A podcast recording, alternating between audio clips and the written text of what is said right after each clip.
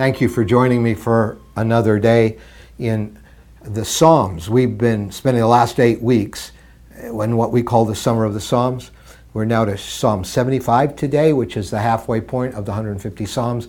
And Lord willing, next summer we'll, we'll, we'll pick up with the second half of the Psalms. But Psalm 75 um, reminds me always of a little coin like I'm holding.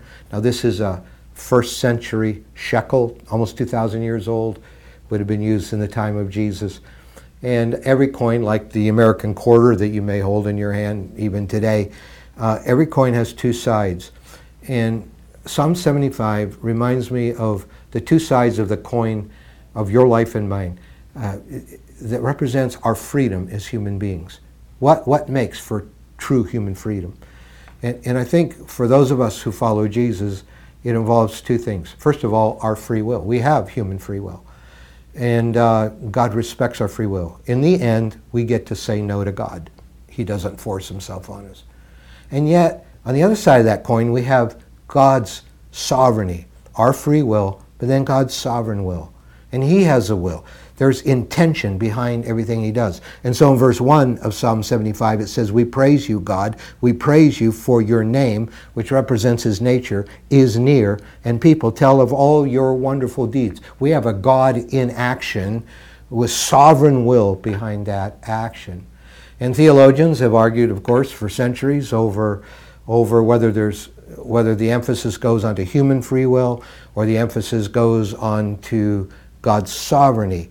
And, and how do you live in the tension of both of those? Well, I think the pathway is humility. And, and, and here's how we come at this. Verse 2 You say, saying back to God, I choose the appointed time. So this is His sovereignty. God appoints the seasons and the times in our lives. And it is I who judge with equity. Uh, when the earth and all its people quake, it is I who hold its pillars firm. So there's somehow sovereign intention, and I choose the times, and I'm actively at work in ways that you can't possibly be working. And then he goes on to describe his sovereignly even more broadly. No one from the east or west, verse 6, or from the desert can exalt themselves. It is God who judges. He brings one down and he exalts another. So this is God's sovereignty, seemingly independent of our choices and our free will. And so this is God's sovereignty. And what amazes me is that Peter, in 1 Peter 5, ties together um, these, as- these two aspects of God's sovereignty, his timing and his raising up or taking down of people. And he relates it in 2 Timothy 5, in, in, 2, in 1 Peter 5 to the concept of humility. How do we walk in the tension between my will and my ability to have free will as a God given gift and yet to respect God's sovereign will and how those two things interact? I think for us, we just walk humbly in humility.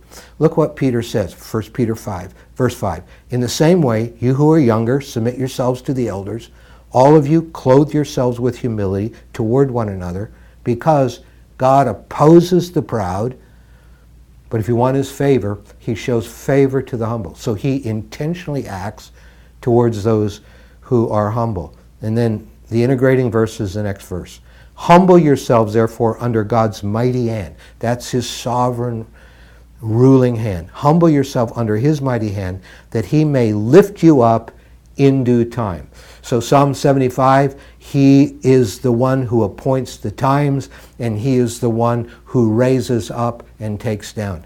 He he wraps all of Psalm 75 into that one sentence Humble yourselves, therefore, under the mighty hand of God, that he may lift you up in due time. Lifting you up in due time summarizes Psalm 75 in God's sovereignty. And how do we walk under it? With still having free will ourselves, we humble, we walk humbly. We humble ourselves before him.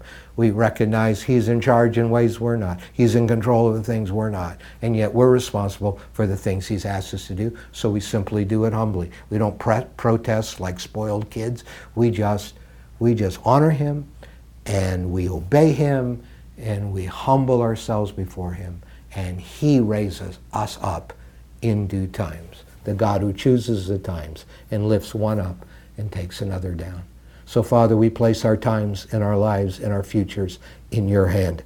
And we thank you that you are sovereign. And we thank you you've given us free will. We choose to follow you today. We choose to obey you today. And we thank you that in that humbling of ourselves before you, you can exalt us in due time. You can finish what you've started in our lives. We praise you for this. In Jesus' name, amen.